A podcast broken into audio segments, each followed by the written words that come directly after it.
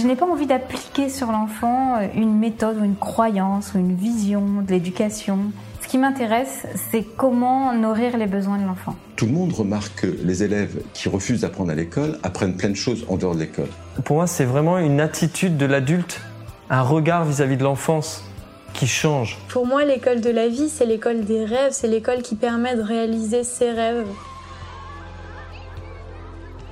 Bienvenue sur le podcast Innovation en éducation. Je m'appelle Julien Perron, je suis à l'initiative du Festival pour l'école de la vie et du Congrès Innovation en éducation à Paris et à Montpellier. Voilà maintenant plus de 8 ans que je mets beaucoup d'énergie autour de l'éducation, convaincu que tout part de là. À travers ce podcast, vous allez découvrir de nombreux professionnels qui se mobilisent pour accompagner les parents, les enfants et les enseignants. Je vous souhaite un merveilleux voyage sur la route de l'éducation positive. Aujourd'hui, j'ai le plaisir de recevoir Laurence Berthéa-Granet. Laurence est socio-anthropologue et facilitatrice en intelligence collective. Depuis plus de 20 ans, elle a conduit des enquêtes qualitatives auprès de citoyens employés, usagers, pour comprendre les grandes transformations sociétales et les accompagner. En 2015, elle a commencé à se former aux méthodes d'intelligence collective et a développé au sein d'un grand institut d'études un lab de transformation et d'innovation. Elle a cofondé en 2016 Utopic, qui agit dans les écoles, sur les territoires et dans un réseau mondial de changemakers. Je vous souhaite une belle écoute. Bonsoir Laurence. Bonsoir Julien, bonsoir, bonsoir tout le monde, merci, merci pour l'invitation. Bah, je t'en prie, c'est génial hein, ce que tu fais. Hein ce qu'on fait, ce qu'on fait tous, ce qu'ils font, ouais. Ouais, franchement, ouais, très belle initiative. Euh, bon, avant que qu'on rentre un petit peu dans, dans le vif du sujet, euh, j'aime bien euh, laisser la, la, parole à l'invité pour qu'il se présente. Euh, donc, bah, je vais te laisser te présenter. Euh, qui es-tu, Laurence Qui suis-je? Euh, Alors, bah, moi, j'ai un parcours à l'origine de sciences, on va dire de, psychologie, donc plutôt sciences humaines à l'origine. après, j'ai bifurqué. Malheureusement, je suis arrivée dans la, dans la psychologie au moment où la psychologie positive n'existait pas. Un grand, un grand regret pour moi. je suis arrivée trop tôt. j'ai basculé ensuite vers les sciences sociales. Donc, j'ai fait la psychologie, l'anthropologie pendant très longtemps. Ça a été mon métier pendant 20 ans, en fait. J'ai fait des, enquêtes et j'ai étudié le comportement euh, humain. Euh, et puis, à peu près 5-6 ans, je me suis euh, lancée dans tout ce qu'on appelle aujourd'hui l'intelligence collective et le co-design. Et donc, j'ai, euh, bah, je suis retournée à l'école. En fait, je suis retournée à l'université et donc j'ai appris vraiment euh, l'intelligence collective et toutes ces méthodes-là. Donc aujourd'hui, euh, je travaille toujours dans la même entreprise, qui est un institut d'études, mais dans lequel en fait j'ai fait de l'intrapreneuriat parce qu'en fait j'ai monté un lab d'innovation et de transformation à l'intérieur de cette entreprise. Et en parallèle, puisque quand j'ai quand j'ai quand j'ai touché du doigt en tout cas les processus d'innovation et tout ce que ça soulevait euh, chez les adultes, je me suis dit que ça serait vraiment euh, hyper intéressant d'apporter ça chez les enfants et de commencer vraiment très très jeune, parce qu'en fait tous les blocages ou toutes les choses que je que je peux observer tous les jours dans mon lab, je me suis dit que finalement il devait se passer un truc plus tôt et, euh, et qu'il n'était jamais trop tôt en fait pour pour pour apprendre à changer les choses. Et, le film le montre en fait. Des enfants très très jeunes apprennent vraiment à, à changer les choses et c'est comme ça qu'on a fondé Utopique avec euh, avec Aliénor il y a il y a maintenant quelques années, en fait, 3-4 ans, puisque j'étais à ton festival pour l'école de la vie, euh, qui était en septembre 2017, je crois, quand on est venu euh, filmer l'événement. Ouais. D'accord, ok. Au début, en fait. Ouais. Ah, génial, ok, trop bien. Euh, D'accord. Alors, qu'est-ce que qu'est-ce que vous faites en fait précisément euh, dans, dans, ces écoles? Parce que là, on, voit un petit peu en image, mais si tu pouvais nous expliquer davantage, parce que alors pour le coup, tu prêches à convaincu. Moi, je je dis systématiquement que tout part de l'éducation. Donc, euh, pour moi, une initiative comme tu mènes là, c'est c'est juste parfait en fait. C'est enfin parmi plein d'autres, hein, évidemment. Mais est-ce que tu peux nous expliquer vraiment qu'est-ce qu'est-ce que tu fais quoi? Mmh Alors en fait, euh, on a deux, j'allais dire, on a, on a, on a deux chapeaux. Le, le, principe pour nous, c'est de s'attaquer à des, à des vrais, à des vraies problématiques, donc qui sont vraiment les objectifs de développement durable de l'ONU. Donc ça, c'est notre notre périmètre de jeu, notre notre terrain. Donc on travaille sur des sujets. Là, on l'a vu, c'était alimentation et planète. On travaille beaucoup sur euh, l'égalité filles-garçons. On travaille sur le réchauffement climatique. Donc vraiment, voilà, toujours des sujets en jeu. Et sur ces sujets en jeu, on va euh, embarquer les enfants à développer euh, certaines des compétences du 21e siècle, pas toutes parce qu'il y en a beaucoup, mais on va travailler à la fois en amont sur tout ce qui est euh, euh, esprit critique, sens critique. On va travailler sur la communication, sur l'interaction quand on présente, quand on les voit présenter par exemple des choses aux, experts. On va travailler bien évidemment sur le collaboratif parce que ça c'est une des clés pour nous vraiment d'apprendre ensemble et d'apprendre à, à échanger ensemble. On va travailler beaucoup avec la créativité, qui est vraiment quelque chose qu'on perd de plus en plus de vue dès qu'on a quitté, euh, ben, dès qu'on a quitté en fait la maternelle, très très clairement. Et puis on va travailler sur la, résolution de problèmes. Donc ça c'est un peu notre principe ou en tout cas notre notre intention, c'est vraiment développer ces expertises là chez l'enfant par la pratique, par l'expérience, euh, et en les engageant sur des sujets euh, qui sont vraiment des sujets forts pour eux et des sujets forts pour bah, pour les écoles, pour les enseignants, pour les parents. Et la manière dont on procède, donc généralement, alors on travaille la plupart du temps avec des écoles, mais on peut travailler aussi avec des territoires. Donc parfois on travaille dans des tiers lieux euh, avec des enfants qui sont issus de plusieurs écoles. D'ailleurs, on a un des principes, j'allais dire, de l'intelligence collective, c'est la mixité. Je sais que tu sais comme moi qu'il y a déjà plusieurs intelligences et plusieurs types d'intelligence, mais pour nous, vraiment, le principe, c'est de se dire, on met toutes ces intelligences très différentes euh, autour de la table ensemble pour résoudre, euh, pour résoudre des problèmes. Je crois que c'était, euh, c'est la fondatrice de, de, Wikimedia qui disait, personne ne sait tout, mais tout le monde sait quelque chose. Et c'est comme ça qu'on dit aux enfants aussi, vous avez tous une, une, une, pierre à apporter et vous avez tous quelque chose euh, à raconter qui va être intéressant et qui est digne d'attention pour, euh, pour les adultes qui vont beaucoup apprendre de vous en fait. Donc euh, on travaille souvent dans les, dans les écoles, on fait à peu près euh, 4 à 5 interventions et en fait le processus est, est toujours le même. Donc c'est un processus qu'on appelle en design thinking. Donc on va vraiment travailler à la fois sur l'empathie, donc pour comprendre en fait la problématique d'un utilisateur, d'un citoyen, donc d'un enfant citoyen, on va partir de lui en fait, de, ce qu'il pense, de quels sont ses problèmes au, quotidien. Donc si on prend le sujet de la mixité par exemple dans les écoles, ben, comment aujourd'hui euh, une fille peut se sentir dans la cour ou dans les toilettes ou des choses comme ça. Et donc on va partir en fait du, du problème. Et pour partir du problème, on va définir en fait le périmètre ensemble, et puis on va commencer par l'enquête. Donc l'enquête, c'est vraiment, on va faire des, on les appelle les anthropokits. Donc c'est des, des, petits anthropologues. Donc ils ont un petit carnet qui s'appelle Ethnokits avec lequel ils commencent. Et dans leur petit carnet, bah, pendant tout le temps de l'enquête, ils vont consigner euh, des observations. Ils vont faire des interviews, ils vont interagir avec euh, les parents, avec les enseignants, parfois avec le personnel de l'école parfois avec le quartier.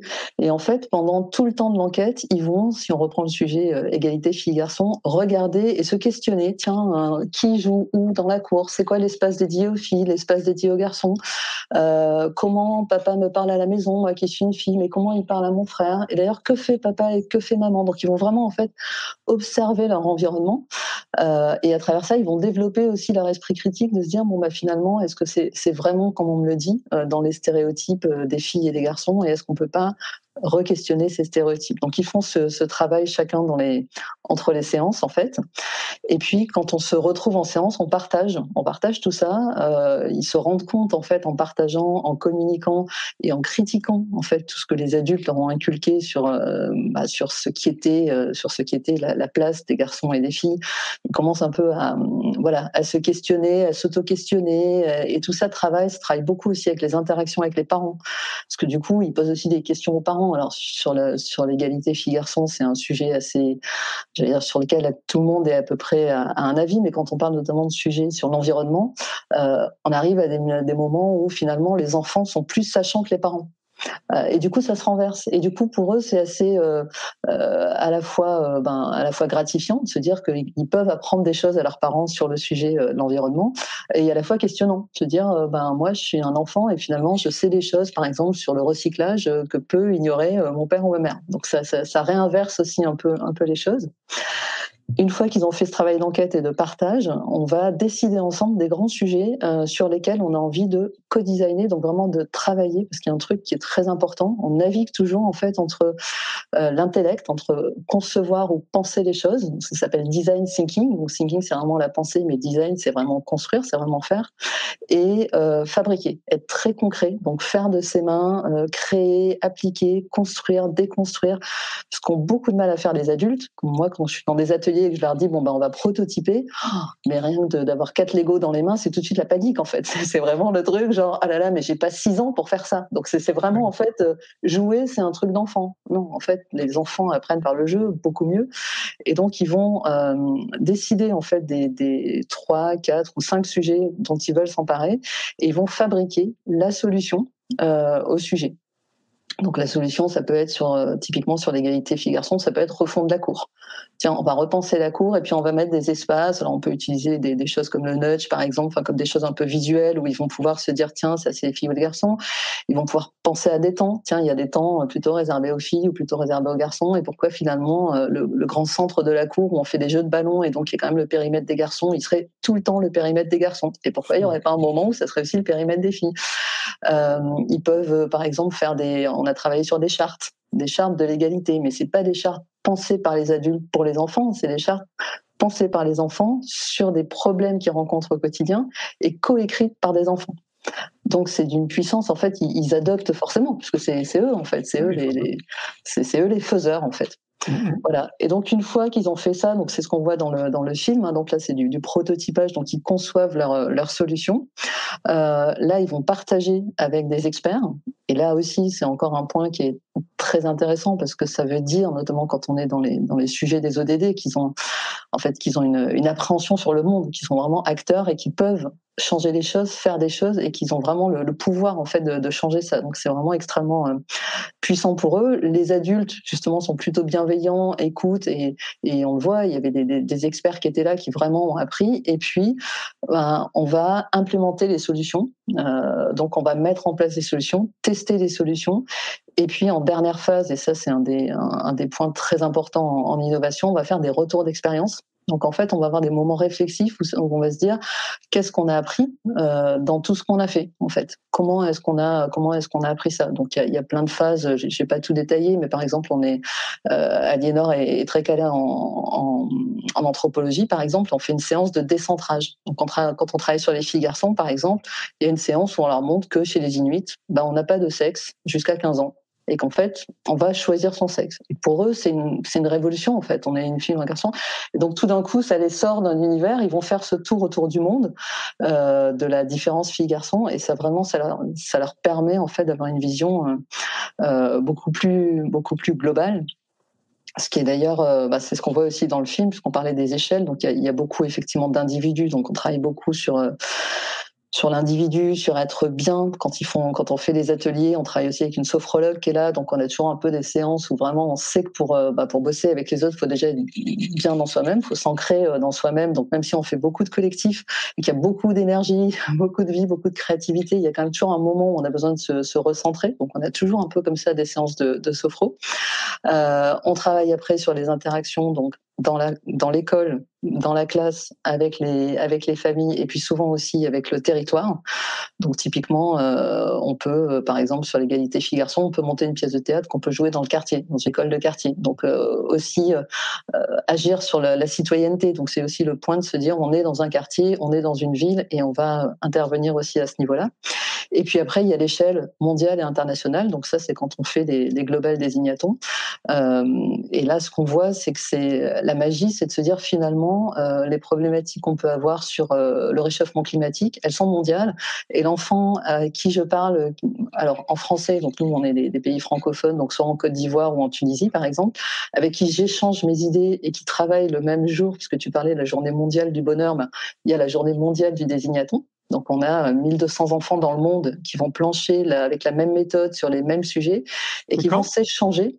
Alors euh, bah là c'était il, il, y a trois semaines, donc c'est généralement en novembre, donc ça change chaque année, mais c'est généralement en novembre euh, qu'on fait ça sur un sujet, un sujet des ODD. Donc cette année on a travaillé sur les énergies durables. Et donc quand ils échangent ça en fait avec ces autres enfants de leur âge dans leur langue à l'autre bout de la planète et qui leur montrent les mêmes supports et ce qu'ils ont inventé et qui vont eux-mêmes du coup faire avancer leur invention, c'est enfin c'est d'une puissance incroyable quoi. Là ils sentent vraiment, euh, bah, bah, ils sentent qu'ils sont citoyens du monde quoi. Et, c'est très simple en fait. Enfin la, méthode est assez simple et le lien est assez simple et c'est vraiment c'est vraiment une communauté euh, très engagée euh, avec là, pour le coup, le côté interculturel a vraiment toute sa valeur. Quoi. Cette année, on a travaillé sur les énergies, entre des problématiques de pays, bah, de pays en voie de développement qui, eux, étaient sans énergie, et nous qui étions à, à, baisser notre énergie. voilà, on échangeait sur des problématiques. Le même problème dans le monde devait être géré complètement différemment. Et, du coup, ces, ces, rapports, tu peux les transmettre après à des, des responsables, je sais pas, politiques ou à l'ONU ou à l'UNESCO, ouais, c'est ça? Tout à fait, tout à fait. Donc là, on, bah justement, on est intervenu à, Learning Planet. Donc euh, en fait, le mouvement a été fondé. Donc ce mouvement, la mondiale, a été fondé par des Néerlandais, euh, des Néerlandaises. Euh, mais voilà, on est nous, Utopique, on accueille le mouvement en France, mais on est euh, beaucoup de pays en fait et beaucoup de soit d'indépendants, euh, soit de personnes qui sont dans l'éducation ou dans l'innovation, qui montent comme ça ces, cet atelier mondial. Donc on a vraiment toutes ces échelles, quoi. Ouais. parce que c'est quand même une démarche citoyenne, quand même, avant tout, euh, si je comprends bien. Complètement.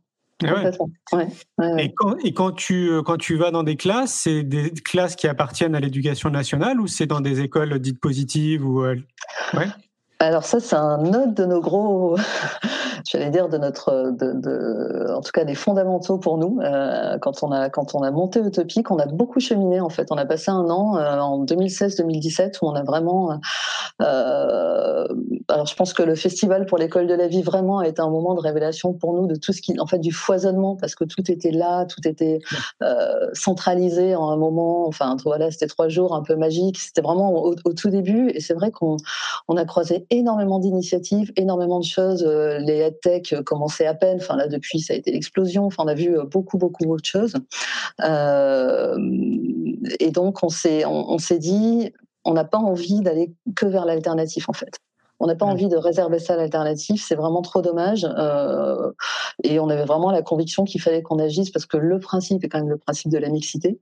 Et pour nous, c'était hyper important de se dire, et même d'ailleurs à Paris, on choisit toujours des écoles qui sont des écoles publiques, mais de la mixité.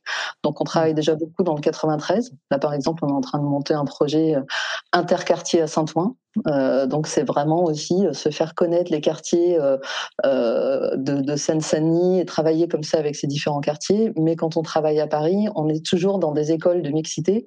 Et il y a un truc très, très drôle qu'on fait toujours dans notre première séance, en fait, quand on arrive dans les ateliers utopiques. C'est, par exemple, sur le sujet, quand on a travaillé sur l'alimentation, le premier truc qu'on leur a demandé de faire, c'est bah, chacun nous dessine son repas préféré. Et en fait, euh, bon, alors c'est aussi la déformation sociologue, mais c'est hyper drôle de voir qu'en l'espace, enfin dans une classe en fait de, de, de 28 élèves, on avait euh, un tiers de Paris-Brest, un tiers de McDonald's et un tiers de kebab en fait. Ah, C'était vraiment très drôle. Et on s'est dit, waouh, on a un super terreau pour pour bosser et on va vraiment, euh, on va vraiment se régaler et, et voilà quoi. Donc c'est vraiment important pour nous la mixité. Donc c'est vraiment important d'agir dans les écoles publiques, euh, même si on a aussi mené euh, des travaux avec des écoles privées, mais pas des écoles alternatives, juste euh, privées. Et, et c'est vrai qu'on veille toujours à ça et on veille aussi beaucoup euh, à embarquer les enseignants. Alors, ce qui n'est pas toujours facile parce que comme on essaye de, de, de, toucher le plus de classes possible, on travaille souvent avec deux classes. Et donc souvent on embarque un, un enseignant et puis le deuxième arrive un peu derrière. Et c'est quand même assez déstabilisant pour eux, en fait. C'est très déstabilisant pour les enfants parce que typiquement, quand on arrive à la première séance, on travaille beaucoup en créativité. Quand on installe un rouleau craft par terre et qu'on dit à tous les gamins, en leur donnant des silos, ben euh, allez, on va faire, euh, donc on va travailler sur des cartes heuristiques et puis chacun va venir écrire ses, ses idées. Et en fait, on voit que déjà se lever euh, dans des classes, c'est pas naturel. Et donc là, ils sont vraiment en train de se dire, est-ce que je demande l'autorisation au prof ou est-ce que je peux y aller? Donc euh, voilà, il y a tout ce côté-là. Donc, on agit vraiment sur le système aussi. C'est-à-dire que les enseignants, après euh, cinq ateliers utopiques, ça on sent que ça a bousculé euh, des choses. C'est pas toujours facile hein, d'ailleurs. Hein, on repart pas toujours euh, super. Euh, enfin, parfois c'est difficile pour plein de pour plein de, de points. Hein. Je sais que que pour toi l'école c'était pas très simple. On est arrivé parfois dans des écoles, on était pétrifiés avec Aliénor. Quand on sentait qu'il y avait une espèce de, de tension et en plus on intervient le vendredi après, où on sait qu'en termes d'énergie c'est on est bien. on est bien vraiment. On se réserve la, la meilleure plage. donc donc voilà. Donc c'est vrai qu'il y, y a un peu cet enjeu aussi dans la classe c'est moins vrai quand on est dans des tiers lieux, euh, mais en tout cas, effectivement, on veille vraiment à ça, en fait, à ce, mélange-là et à ce fait de se dire, euh, voilà, il n'y a pas de bonne, il n'y a pas de mauvaise idée. Euh, la créativité, c'est de l'association d'idées. Il n'y a rien qui est stupide. Euh, et souvent, les grandes idées sont nées comme ça d'associations. Et, et, c'est tout un travail quand même hein, pour les emmener à être, enfin, cette empathie, c'est vraiment tout un travail qu'il faut construire et qui se construit aussi avec les enseignants. voilà, et on apprend en faisant hein, depuis depuis des années, quoi. Et c'est des classes de quel âge? Alors, on travaille beaucoup avec des classes de CM1, CM2. Euh, mais on travaille aussi de plus en plus euh, avec euh, des collèges. Donc typiquement par les tiers lieux, par exemple, on travaille avec des Fab Labs qui sont dans des collèges. Mmh. et là, quand il y a eu le, confinement, par exemple, on a fait un, projet qui s'appelait Acte ton école à la maison. Donc c'était un hackathon de l'école et on a travaillé, on a fait quatre ateliers en ligne avec notamment des sixièmes parce qu'en fait c'était hyper dur pour eux. Ils venaient d'arriver de CM2, c'était la sixième, ils étaient un peu perdus, donc on a fait ça entre entre Paris et Bordeaux. Mmh. Euh, et finalement, on a, travaillé avec eux dans des, ateliers où ils se sont retrouvés à créer du lien. Et ce qui était vraiment intéressant, c'était, c'était pas de se dire juste qu'ils avaient discuté avec d'autres ados, euh, d'autres sixièmes en fait de Paris ou Bordeaux, même si ça les intéressait, mais c'était surtout qu'ils avaient fait des trucs ensemble. Hmm. Et en fait, ils se sont vraiment saisis du truc de comment est-ce qu'on améliore l'école à la maison. Et dans les solutions euh, qu'ils ont, enfin en tout cas dans les prototypes qu'ils ont montés et qu'ils ont designés, euh, c'était vraiment euh, extrêmement puissant de se dire ils ont vraiment réussi à distance à fabriquer, euh, notamment il y a un des groupes qui avait fait un, guide, justement un guide de l'école à la maison. Euh, et je raconte toujours cette anecdote parce que pour moi, qui suis en entreprise, c'est hyper symptomatique de, ce qu'on voyait déjà en avril de l'année dernière. Donc ça faisait qu'un mois qu'on était confinés. Hein. Euh, quand ils ont repensé en fait leur journée de classe et le guide de la journée de classe, ils intégraient en fait entre, alors pas entre chaque cours, mais entre chaque deux cours, ce qu'ils ont appelé des respirations créatives ou des respirations zen et en fait, il voulait un temps, donc c'est une jeune fille qui était en cinquième, qui avait imaginé un temps où elle avait le droit, en fait, d'imaginer, de créer, mais de ne pas être productive pendant un quart d'heure entre deux fois deux heures de cours. Et en fait, qu'une gamine de 11-12 ans ait déjà cette conscience d'être surmenée, alors que ça faisait qu'un mois qu'on était, qu'on était en ligne, j'imagine si on faisait ça maintenant, c'est, mais voilà, c'était intéressant en tout cas de voir qu'on a des choses comme ça très très concrètes et qu'ils arrivent à le développer. Ils ont développé un guide en ligne, donc c'était avec des parents, des profs et des enfants. C'était jamais les parents des enfants et jamais les profs des enfants, donc on a tout mélangé. Mais ils sont vraiment organisés entre Paris et Bordeaux et ils ont euh, ils ont ils ont fait des super euh, solutions. C'est trop bien. Est-ce qu'on a accès nous en tant que citoyens lambda euh, à ces docs, ouais? On a accès à tout ça sur le site Utopique. Donc, il y a tous nos projets qu'on met en ligne. On fait pas mal de vidéos. On essaye comme toi, d'essaimer quand on peut, euh, d'en parler. Euh, je pense qu'une de nos volontés aussi, c'est euh, bah, de passer à l'échelle, hein, parce que parce qu'il faut qu'on arrive aussi. Enfin, toute initiative est bonne et on le sait tous. Donc, donc on travaille pas mal avec des services civiques aussi. Pour, pour arriver aussi à les former, à leur passer un peu la main et puis qu'eux arrivent aussi à essaimer. On essaye aussi sur les, les profs qu'on suit d'essayer de leur donner aussi la main et des kits pour qu'ils fassent eux-mêmes ou qu'ils puissent aussi bah, refaire une année suivante. Voilà, pour nous, vraiment, l'idée, c'est d'être assez simple dans l'approche, mais d'avoir vraiment des, des, des, des, guides, en fait, qui leur permettent euh, voilà, d'avancer dans les, dans les méthodes. Quoi. Ce qui veut dire que chaque méthode, chaque, euh, chaque, chaque, outil qui a été imaginé par les enfants, peu importe l'âge qu'ils ont, ils sont disponibles sur ton site. Oui, les créations sont disponibles sur le site et euh, les créations sont disponibles sur le site et après sur tout ce qui est Global Children Designaton, on édite un rapport donc selon les selon les sujets donc il y a un il y a eu un rapport donc quand on a travaillé euh, sur l'alimentation là on va sortir le rapport sur l'énergie et donc c'est un rapport mondial avec toutes les inventions mondiales qu'il y a eu sur le même sujet, donc euh, que vous retrouvez aussi sur le guide, euh, sur le site utopique. C'est génial. Mais est-ce qu'on sait, qu'est-ce qu'on en fait en fait de ça? Est-ce qu'on sait si, bah, tu vois, parce que pour moi ça a l'air d'être un bouillon de créativité, ça, ça, a l'air d'être juste génial. Et je me dis, est-ce qu'on l'exploite? Est-ce qu'il y a quelqu'un en fait qui met vraiment le nez là-dedans? Et potentiellement qui s'inspire un petit peu de cette créativité, quoi Ouais, alors ça c'est euh, ça c'est très dépendant, j'allais dire, à la fois des sujets et à la fois des, euh, j'allais dire, du contexte et de la possibilité de faire quelque chose. Par exemple, l'histoire de la charte, c'est un truc qui est fait euh, intra-établissement, et du coup, ça suffit à l'établissement. Et je suis pas sûre que cette charte, même si elle a été imaginée par des CM2, conviennent entre guillemets à tout à tout autre CM2. Donc du coup, on reste intra-établissement, mais ça peut être effectivement intéressant. Euh, quand on fait, par exemple, une année, on a bossé sur les, les totems de l'immigration. Donc en fait, chaque enfant racontait euh, son histoire d'immigration. Donc on était aussi dans un dans un établissement à Saint-Ouen, et donc ils avaient euh, chacun créé en fait un totem avec les objets qui représentaient leur histoire. Et donc ils ont raconté une histoire. Donc c'est vraiment l'anthropologie de l'objet. Hein. Ils ont ils ont fait des montages, donc on voit toutes les créations qu'ils ont fait. Ils ont vraiment fait une création artistique pour raconter en fait leur histoire et se découvrir les uns les autres. Parce qu'en fait, ils se, ils sont aperçus qu'ils se connaissent, enfin, qu'ils étaient ensemble au quotidien. C'est une classe de CM2 en plus, mais que finalement personne ne savait trop euh, qui venait d'où et quelles étaient un peu les, les, histoires familiales. Ça, ça se finit plus après sur une exposition, j'allais dire artistique. Donc ça dépend un peu des, ça dépend un peu des, des sujets. Mais après, pour te donner un exemple sur l'histoire, quand on a travaillé là justement sur le alimentation et planète, donc ce qu'on a vu là sur, dans le dans le film, euh, il y avait un des groupes qui a imaginé euh, ce qu'ils avaient appelé un, frigo solidaire. Donc ils avaient imaginé, donc ils étaient beaucoup euh, c'est un âge où ils sont beaucoup touchés par tous les tous les tous les sujets effectivement d'égalité, de pauvreté, de justice et de choses comme ça. Euh, et donc ils avaient imaginé en fait euh, un, frigo dans lequel en fait chacun pouvait déposer donc euh, les, choses qu'il consommait pas ou les choses qui étaient tout juste périmées mais qui étaient bonnes et que tout le monde pouvait venir chercher en fait pour tous ceux qui en avaient besoin. et finalement cette initiative, alors ça n'a pas vu le jour à cause ou grâce au désignaton, mais ça a vu le jour quand même à Paris dans le 19e arrondissement. et donc là on organise une visite avec les enfants qui avaient eu cette idée là pour leur montrer à quel point leurs idées sont des idées. Euh, voilà. Après, c'est pas des entrepreneurs et on. Euh, après, si des marques veulent se saisir des idées des marques ou du, du public, typiquement, euh, il y a une invention qui avait été faite aux, Pays-Bas sur un, un, poulpe nettoyeur au fond des océans. Donc là, ils ont déployé ça en robotique et il, il est à l'expérimentation. Donc, il est en train de filtrer en fait du, du, plastique dans le fond des océans, en fait. Excellent.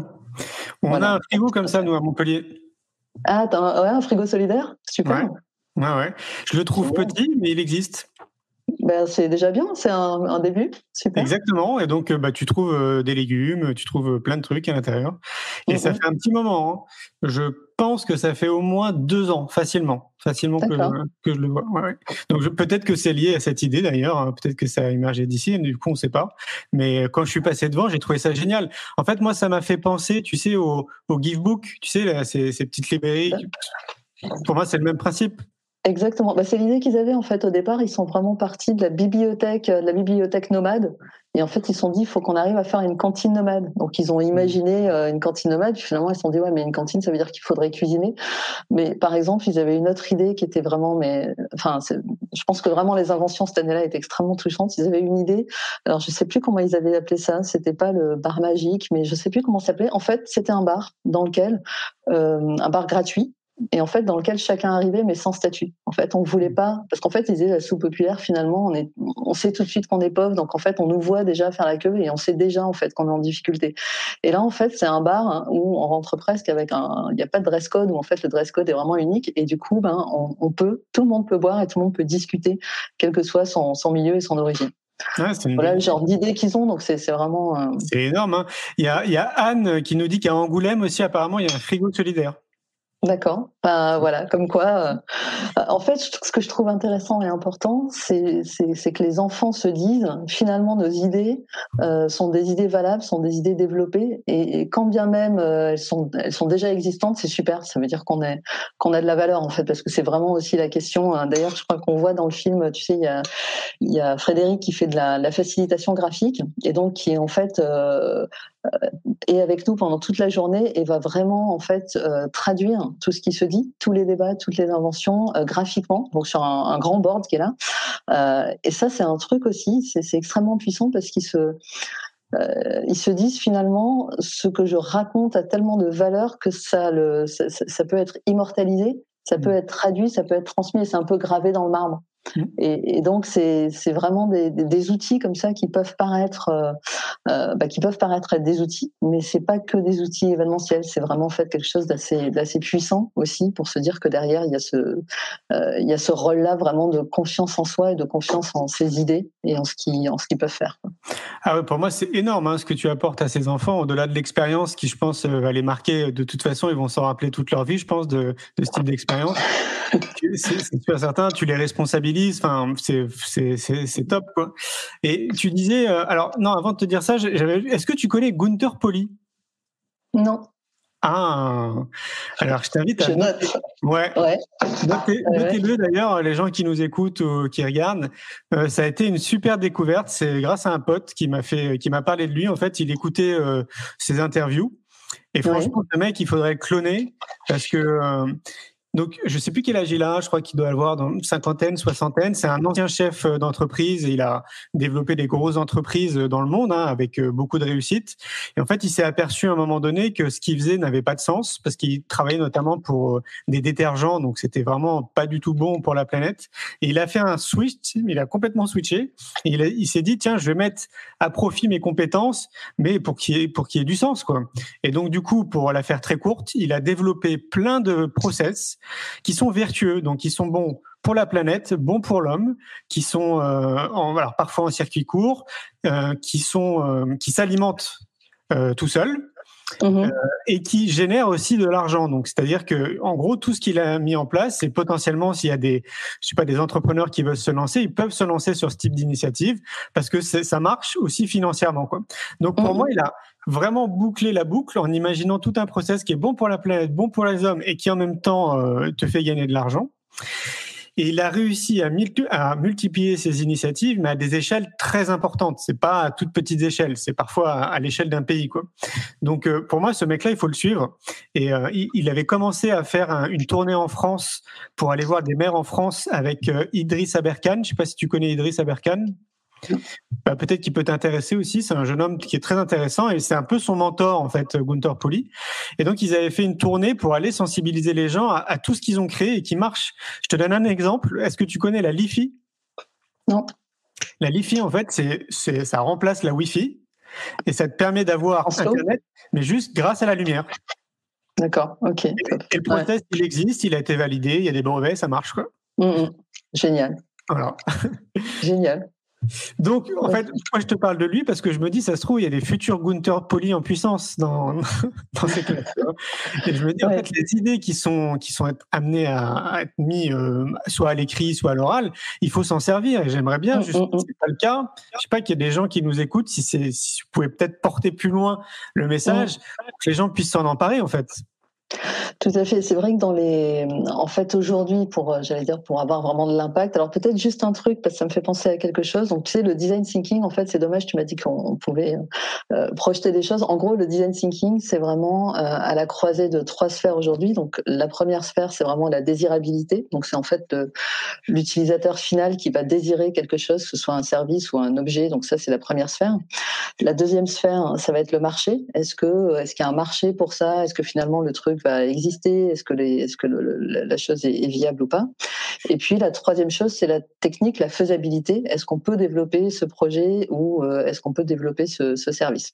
Et en fait, le design thinking, c'est au cœur en fait de ces trois sphères. Et, maintenant, de plus en plus, on développe quelque chose qu'on appelle le design circulaire. Et donc l'idée, c'est de rajouter une quatrième sphère qui s'appelle l'impact en fait, et qui est vraiment finalement quel impact sur l'environnement, sur la planète et quel impact social ça va avoir. Euh, et c'est relativement récent en fait le design circulaire. Enfin après je, je, connais pas très très bien le sujet, mais en tout cas ce qui est intéressant c'est de voir que de plus en plus et notamment dans le monde de l'entreprise, euh, le design thinking intègre maintenant cette quatrième sphère de se dire à chaque fois, euh, voilà finalement c'est quoi l'impact de mon invention c'est quoi l'impact de ma transformation en fait à échelle vraiment globale et mondiale d'un point de vue sociétal, environnemental, technologique, humain. Enfin voilà c'est global. Donc ça c'est hyper ah oui, je pense que ça fait partie des prises de conscience un peu collectives euh, qui s'accélèrent d'année en année, hein, à mon avis. Hein. Enfin, moi, je le ressens aussi comme ça à mon niveau. J'ai vraiment le sentiment que il y a vraiment, en tout cas, d'un point de vue environnemental, il y a de plus en plus de prises de conscience assez, euh, même massif, ouais, c'est pas impossible, mais en tout cas, ils passent à l'action de plus en plus. Le monde oh. industriel, les citoyens, et c'est vrai que si on regarde 5-6 ans en arrière, c'était pas euh, autant que maintenant. Donc ça, ça sent bon, ouais, c'est plutôt bon signe. Et après, pour revenir sur ton sur ton point de se dire ouais comment est-ce qu'on peut effectivement euh, avoir un, impact, c'est vrai qu'on se pose la question maintenant aussi de de développer vraiment quelque chose pour les entreprises, notamment parce que moi dans mon métier après je travaille beaucoup avec des grandes entreprises, euh, des grands industriels. Euh, alors pour l'instant on a plutôt une clé d'entrée qui serait les enfants en fait les enfants des, des, des salariés, mais en fait pour créer ce dialogue dont je parlais qui est un peu un dialogue vertueux de se dire finalement euh, je sais pas si on prend l'exemple de la nourriture, quoi. Je sais pas, imaginons euh, en fabrication de, produits laitiers, euh, de se dire qu'on pourrait faire du co-design avec des enfants euh, de l'entreprise en question, qui pourraient essaimer, discuter avec les parents et mettre vraiment en fait en œuvre les choses dans l'entreprise, ça pourrait être vraiment quelque chose aussi d'intéressant, puisqu'on est tous un peu dans cette quête de, de, de sens et de savoir et de, et de comprendre les choses qu'il faut aussi euh, euh, bon voilà il y a, y a, quand même aussi notamment sur les questions environnementales des entre les, les entre les générations voilà des, des âges de guerre peut-être à enterrer hein. alors ça se voit moins sur les enfants jeunes mais c'est vrai que sur les ados c'est assez frontal notamment avec les jeunes filles euh, moi j'ai pas mal de copines qui me disent euh, je, je m'en sors plus de mon ado quoi. Elle me fait une tête comme ça elle me fait la morale tout le temps je peux plus rien acheter enfin voilà on sent qu'il y a un truc et qu'en même temps ben ouais elles ont des convictions, puis elles ont une revanche à prendre. Quoi. Donc il faut aussi qu'on arrive à, apaiser les choses euh, entre les entre les générations. Et je pense qu'il y a des clés euh, d'entrée à faire justement quand on regarde ben, sur l'environnement et des choses beaucoup plus globales où il va falloir euh, bah, qu'on y aille parce que qu'on y aille ensemble en fait. Oui, c'est clair. On peut se laisser espérer d'ailleurs que eh, tu n'as peut-être pas encore assez de recul. Je vais dire, est-ce que tu est-ce que tu pourrais euh, réussir à mesurer euh, l'impact que les ateliers que tu mets en place sur les enfants Mais il faudra attendre encore peut-être une dizaine d'années pour voir, euh, tu vois, si ce que vous avez mis en place, si à titre personnel ça les a touchés et peut-être que ça les a amenés, c'est comme un déclic qui aurait été généré, les amener à réfléchir différemment pour mettre en place justement des process, enfin, en tout cas de mettre en place leur créativité, tu vois, parce que là en fait tu es, clair en disant mais attendez, vous avez une créativité de dingue et nous en plus on vous écoute quoi. Mm, mm.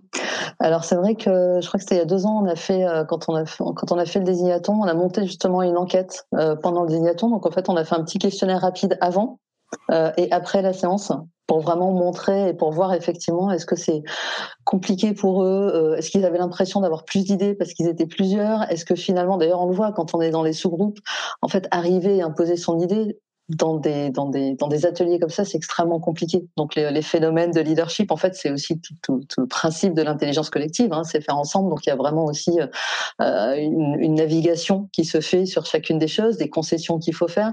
On doit twister les choses, enfin, en tout cas se, rebondir, se remettre sur autre chose. Ils vont pivoter au moment de leurs ateliers. Et c'est vrai que le point que tu soulèves qui est vraiment important pour nous, c'est de se dire, il faut pas que ce soit un one shot, en fait, parce que ils vont en avoir besoin tout le temps. Ils vont en avoir besoin tout le temps de pouvoir s'adapter, de pouvoir réagir, de pouvoir faire ensemble. Et en même temps, c'est tellement à contre-courant de, de tout ce que nous, on a appris. En fait, c'est pour ça, moi, les adultes, je les vois vraiment en lutte de se dire, mais désapprendre tout ce que j'ai appris, même si ça a l'air chouette, en fait, c'est trop violent pour moi. C'est trop mmh. violent. Je parlais de cette formation que j'ai fait en, en co-design récemment. En fait, euh, c'était une formation qui était complètement en pédagogie inversée.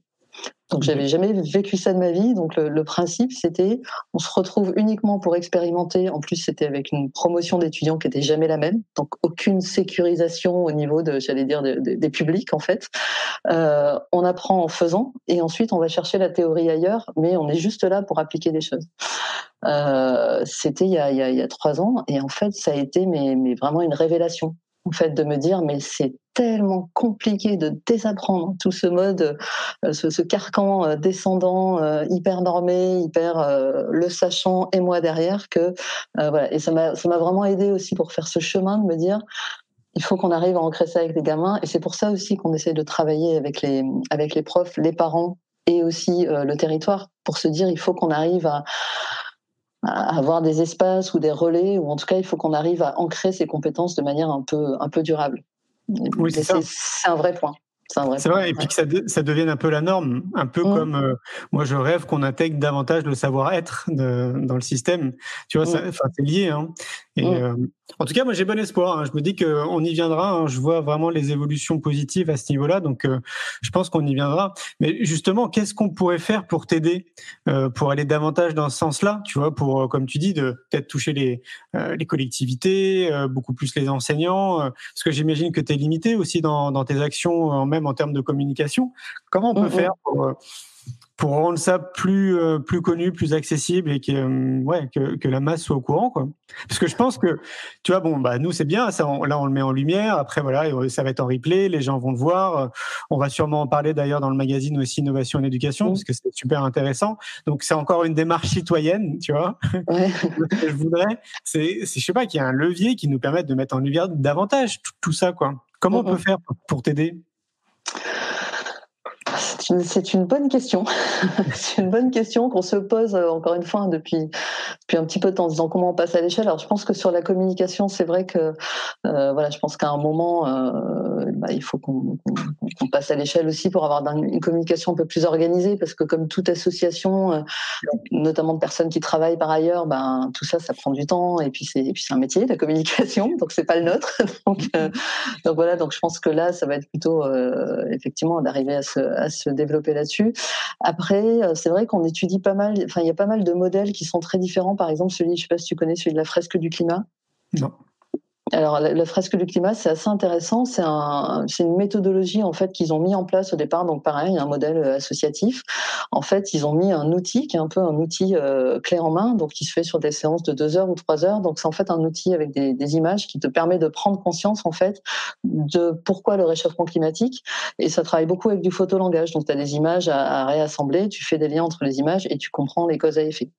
Et en fait, quand ils ont développé cette méthode, je pense qu'ils l'ont assez simplifiée et euh, dorénavant, euh, on peut devenir en fait formateur de la fresque du climat assez simplement. Ils font des formations en une heure ou une heure et demie, quelque chose comme ça, il me semble.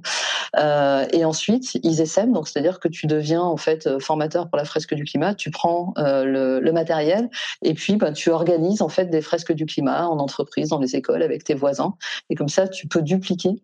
Voilà. Donc ça, c'est un modèle qu'on étudie. Tu vois, si on disait, alors ça sera pas la fresque de Topic, mais si on arrive à se dire qu'on qu'on arrive à monter un kit un peu simple euh, dont peuvent se saisir à la fois euh, euh, même des parents en fait, hein, parce que pour, nous il y a aussi beaucoup d'enthousiasme de la part des parents, parce que c'est vrai qu'on n'a pas trop parlé des parents, mais sur ces ateliers là.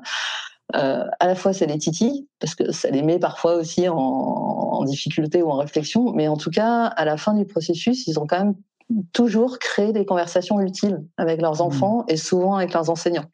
Et en fait, le fait d'agir comme ça sur l'écosystème, je pense que, euh, voilà, pour moi, c'est pas un truc qui est dédié ni aux enseignants ni forcément aux associatifs. Euh, ça peut être des entreprises, ça peut être des particuliers, ça peut être des citoyens en fait, parce que je pense que la fresque du climat aujourd'hui, c'est essentiellement des citoyens qui s'en saisissent et qui le font.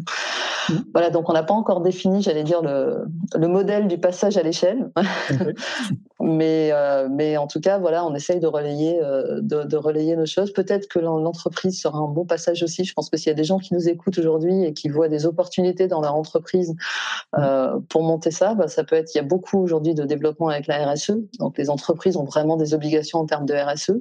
On peut très bien imaginer que ça fasse partie des actions RSE dans les entreprises et que finalement le fait de faire ensemble et de réconcilier un peu les, générations sur des sujets comme ça qui sont des sujets porteurs, bah, ça pourrait faire partie aussi des engagements d'entreprise hein, parce que RSE c'est aussi la responsabilité euh, sociale et éducative de l'entreprise. Donc c'est aussi un vrai, un vrai sujet. Ou suis en train de me dire peut-être même des mécènes. Si, vous, Aviez, si vous aviez des mécènes, peut-être que... Ouais, c'est ça. Ouais, tout à fait. Ouais, ouais. Oui, oui. Voilà, après, c'est vrai qu'après, en tant que tissu associatif, euh, vous êtes euh, assez limité euh, dans vos actions parce que pour le côté mécène, il faut remplir des dossiers, c'est dossier sur dossier, donc ça peut demander beaucoup de temps et d'énergie, mmh. c'est sûr. Ou sinon, il y a peut-être une personne qui nous écoute ce soir qui va se dire, bah moi, moi, ça me plaît bien de, t'aider, tu vois. Donc ça, mmh. peut, être aussi ça. Mais c'est vrai que d'expérience, c'est extrêmement long quand même mmh, d'aller chercher comme ça des mécènes, des ONG, des fondations qui pourraient vous aider. Mais c'est vrai que ça ça pourrait être quand même un sacré levier parce que c'est sûr qu'il y a des gens qui seraient vraiment très intéressés. Quand tu as été au festival pour l'école de la vie, tu, as rencontré peut-être potentiellement des gens comme ça qui pourraient, euh, tu vois, participer euh, à ton aventure? Alors c'est vrai que comme je te disais, on était vraiment tout au début et on était plutôt dans l'idée de relayer, de communiquer en fait sur les transitions éducatives à l'époque. C'est pour ça d'ailleurs qu'on avait on avait filmé cet événement et d'autres événements. Après, ça nous a permis en fait d'aller tourner des événements comme ça, de rencontrer aussi pas mal de ben, à l'époque de ce qui étaient les petites startups et qui sont devenues maintenant des, vraies boîtes. Par exemple, je pense à We Are Peers, qui est une boîte hyper intéressante qui fait de l'apprentissage entre pairs euh, et qui s'est beaucoup développée depuis, donc qui est vraiment très intéressante. Euh, mais c'est vrai qu'en fait, à l'époque, on était on n'avait tellement pas le projet euh, que si tu veux, on a voilà, on n'a pas approché les gens dans ce dans ce sens-là. Mais je pense que c'est un travail qu'il faut qu'on qu'il faut qu'on fasse aussi. Effectivement, je pense qu'il n'y a pas, il y a pas qu'une voie en fait. Et c'est ce qu'on a appris aussi dans notre cheminement en fait. Finalement, euh, on a eu des contacts avec des personnes parfois très éloignées. Euh, l'idée de l'entreprise c'est arrivé avec une fille euh, qui est justement en entreprise, une de mes clientes en fait, qui a trouvé ça super et qui m'a dit moi ça m'intéresserait dans l'entreprise qu'on puisse monter ça.